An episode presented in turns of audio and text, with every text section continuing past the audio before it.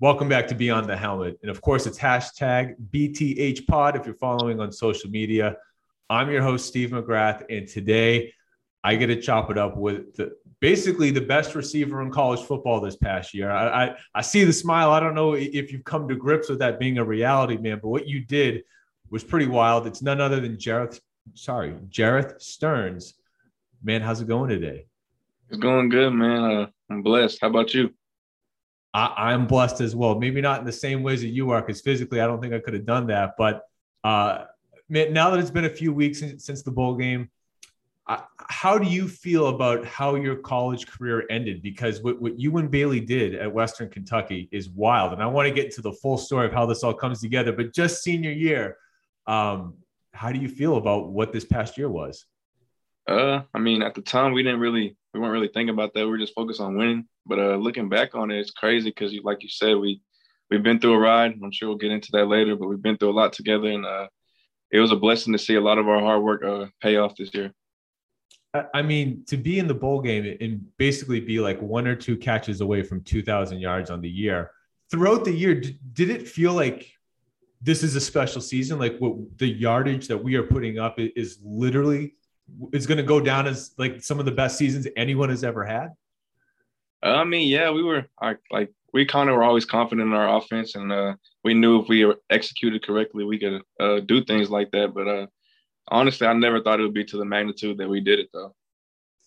Well, it was awesome to watch, and I'm sure you guys caught so many people off guard, having you know just transferred there. The two of you, that the package deal coming in and just turning heads.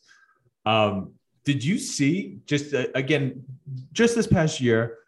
the amount of attention that you were getting, whether it was from media or even defenses, change at all compared to what you were used to?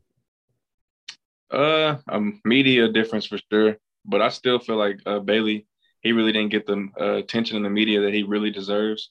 That's just because being a group of five school and everything. But at the end of the day, we're not really worried about that. We just wanted to play football, and uh, we got the opportunity to do that at a high level so before I jump into uh, sort of the, the road to get here, coach's decision to not let Bailey go for it at, the end, and even to an extent, it sort of handcuffs you, uh, trying to maybe break 2,000 yards. I don't know if you were aware of that during the bowl game. Uh, you guys handled it like pros in the press conference, but but come on, that you had to have been like, come on, coach. I think I don't really know how their conversation went. I think Bailey asked him if he could go in just to get it, and he just told him he he needs to get ready for the NFL. I don't want to risk him getting hurt. So Coach Helton did what was best for Bailey at that point in time, and I had no idea how many yards I was at, honestly. So uh, you're so diplomatic. I think you're basically ready for, for the pros as it is. Uh, so, man, let's talk about what leads to this um, this 1900 yards, 17 touchdown season. Um, can you just take us back to high school? Because ultimately, um, for anyone that's not aware, you know, Houston Baptist is where you and Bailey both go. And I, I believe you're playing with him for three years before this Western Kentucky season opens up. What's the road to get to Houston Baptist and, and just that whole recruiting process, man? Take us back to being 18 years old. So, my first three years of high school, so freshman through junior year, I was actually playing quarterback in a triple option offense. I'm sure, like kind of just, you know, just being an athlete out there. And then my senior year, I changed schools and I was playing running back and safety, like a little bit of receiver, but it wasn't, I wasn't truly running routes. It was just catching screens, doing things like that after the catch. So my senior year, I got my first offer to uh, Army West Point, and I was actually committed there for like the whole season. I was going to go there, wow. uh, do, do, the triple option thing again. And then right before signing day, uh, Coach Sheely, Coach Kittley, Coach Kitchens at uh, Houston Baptist found me they gave me a chance to play receiver. I always felt like I could catch pretty well. Uh, I never really played receiver, never really done a release, never really truly ran routes like that. But I just bet on myself and uh, flipped right before signing day to uh, Houston Baptist. That's a bit of a flip. I mean, your life would have been drastically different. A lot different. So it, it really just came down to two schools. Then you didn't. Um, I had. Um, the, yeah. I had a couple other offers. I had like Army, Navy, uh, obviously. Then I had uh, Columbia and Princeton, and then Davidson, I think. And yeah, that was it. And then HBU. So seemingly then it, you're not painting it as being a very hard decision, but but once you're there, do you mind talking about a little bit of kind of learning a new position, right? I, I mean, clearly an athlete, you played all over the field, but in terms of getting technical as a wide receiver, how difficult was it for you? Because the the stats would suggest it was very easy. Uh, it was hard. I'm not gonna lie. Uh, there was a lot of things that I had to clean up, uh, route running wise, uh, release wise. There was a lot of things that I never really had done, especially at a collegiate level. So, just little things that my coaches really helped me on, and then a lot of just catching in full pads and things like that is it's not as easy as people think it is, and especially not just flipping to it, never doing it before. So it was a hard transition, but I think I uh, did it pretty smoothly. I, I mean, you come in, I believe that this is your freshman year, if I have this right, you know, 68 catches, 684 yards to only to follow it up the next year with over 100 catches, over 800 yards, nine touchdowns if you're saying it's difficult, and I don't think you're lying, but again, what you're doing on the field was you made it look pretty easy. So, what would you say as to what was the, the key? If, if one or two things that make that you would say you were able to kind of immediately have success, again, with all the hard work, but, but what were some of the major keys for you to be able to kind of hit the ground running? Uh, I think just my hands. I always was able to catch in traffic and and all kind of angles and things like that. And then uh, I always was pretty good at, uh, with the ball in my hand. So a lot of my yards was catching screens, things like that, making people miss. So those two things, if I pick two things. So 2020 rolls around, and like everyone else in the world, COVID messes everything up. How much does COVID play into the uh, decision for not just you to transfer, but again, you, are playing with Bailey. So I, how does the whole road to Western Kentucky uh, come about? As bad as COVID was, I think it actually helped us football wise because it gave uh, HBU an opportunity to play the bigger schools because you know they were looking for people to play. So totally. Uh, Texas Tech scheduled us. Uh, what else we play? La Tech scheduled us. We played UNT that year, so we got uh, some more FBS film, and uh, we had done pretty well in those games. Me, Ben Ratzlaff, Bailey Zappe, and uh, my little brother Josh all got an opportunity to show that, you know, we could compete at that level. So I think COVID really helped us out in that uh, aspect. And then after what we had seen we had done that year, we kind of just, me and my brother specifically, we wanted to uh, take a chance and see if we could go at the FBS level. So how does Bailey end up going too? Uh, so when Coach Kittley left Western Kentucky, me and Josh were already thinking about leaving. So we kind of that was like our last little, you know what I'm saying? And then we obviously meet as close to me and Bailey are. Uh, we talked before. He didn't really want to leave HBU because you know he spent four years there. He wanted to finish out his college career there. But like we kind of, I don't know. He he knew that he could go FBS, but he wanted to finish at uh, Houston Baptist. But we kind of like, bro, we're gonna leave. Like we think we can go play at a higher level and get some more attention for what the things we're doing. And I think uh, he thought the same thing eventually. So yeah. So you going to Western Kentucky, that obviously had to influence him thinking about where he would like to play, knowing that you're going there. Do you know? Uh, was he ever close to not going to the same school as you? Uh, I wouldn't say he was close, but he was he was getting a lot more uh, love than I was uh, recruiting wise. I think he had Tennessee calling him or one of those schools, and you know it's, it's hard to turn down an SEC school for Western Kentucky, but he had played with Coach Kittley for so long. He played with me for so long. Uh, ben Ratzlaff and him had built a good chemistry. Uh, him and my little brother were starting to get that, and uh, I think he just felt comfortable at Western Kentucky, and he knew uh, Coach Helton's track record, so I think he knows he knew that was going to be the best decision for him. Now, clearly, what, whether it's Bailey or yourself or your brother, you know, you're betting on yourself. Like like there's no two ways about it. When you say I, I want to transfer, I'm going to go to a higher level of competition, and that of course is nothing against uh, Houston Baptist. You're betting on yourself that I'm going to be able to pull this off in a, a brand new school, brand new setting, higher level of competition. That being said, what how did you feel as the season unfolded? Just you know, the team's doing well. You personally are doing well. Bailey's doing really well.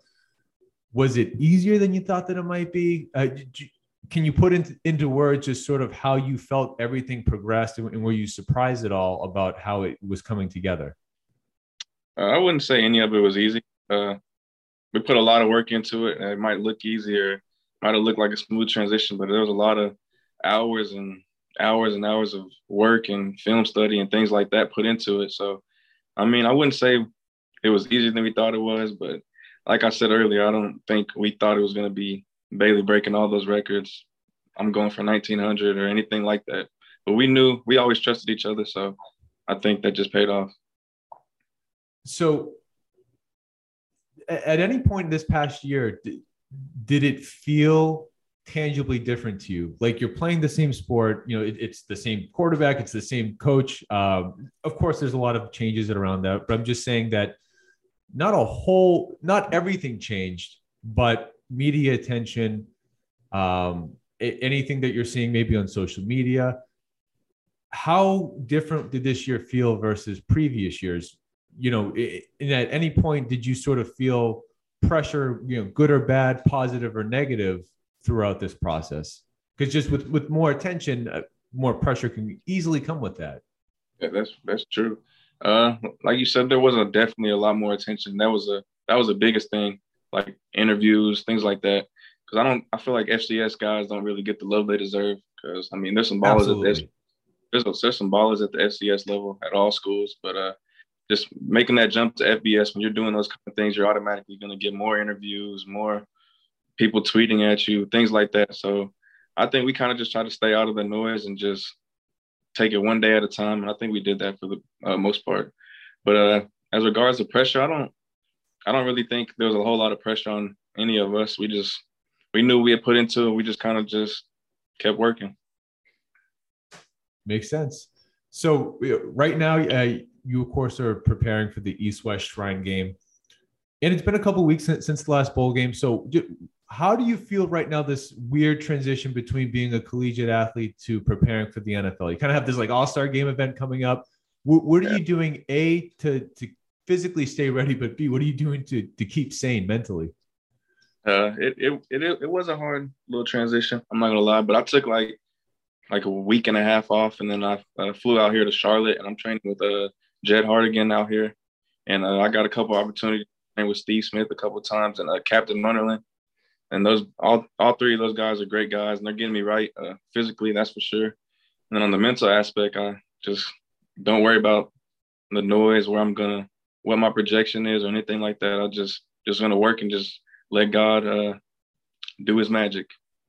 Now, for someone of your size, I'd imagine Steve Smith must be a real interesting guy to talk to because um, I, Steve Smith, uh, correct me if I'm wrong, isn't a huge guy. So I, do you see any of the way he played the game mirroring like what you can do or what you want to be? And, and if not, Steve, who do you watch film on? No, yeah. Uh, when I first made the transition to wide receiver, he was obviously a smaller dude. And I was always watching his highlights on YouTube and his little football live video. So meeting him for the first time was crazy. I was I was starstruck. I'm not gonna lie, but yeah, like you said, uh, he built like me a little bit, like a little stockier guy. We our our uh, play type's not really exactly similar, but there's definitely working with him that I could uh, put into my game and little things that he's uh, that he taught me when we uh, did train. But uh, guys that I like to uh, watch right now and kind of compare myself to is like a more like a Beasley and Edelman, one of those guys who are more of an inside receiver kind of guy. Totally, yeah. It, it's I'm trying to think. I don't even know what a good comp to Steve Smith today would be. I, I, mean, Tyreek is a shorter guy, but he's just straight speed. There's nothing against his route running or anything, but I mean, clearly he's a, a speed guy. You don't really find too many Steve Smiths out there. So it makes sense, you know, you'd be looking at some slot receivers, typically, you know, some of the shorter guys. Now, one advantage that you do have that many people don't is that you have not one but two brothers that have kind of gone through a similar process, having made it to the NFL, and of course, uh, Caden still playing. What's it been like for you to have two people to be able to bounce ideas off of and get sort of guidance, whether it's just collegiately, just navigating, playing receiver, being a, a good athlete, or this part right here, this weird getting ready for the NFL transition? Well, it's crazy. It's helpful, that's for sure. Uh, it's weird to think about that you would have two brothers out of. I have six brothers, but two of them made it to the NFL. Hopefully, I get a chance at the NFL. Hopefully, my younger brother Josh gets a chance at the NFL. and that's just a blessing to even think about. First, having those guys who just kind of go through the process, kind of explain to me uh, what to expect, what not to expect, or just kind of how the business goes. It's uh, really helping me out and uh, kind of keeping me a little more calm about the situation. You know. Yeah. What What are the odds? Three brothers from one family are going to go pro. And by the way, I, I, can say three and not just two because when you lead the country in receiving, generally you you you get a shot the following year, you know, to, to see if you can stick with an NFL team.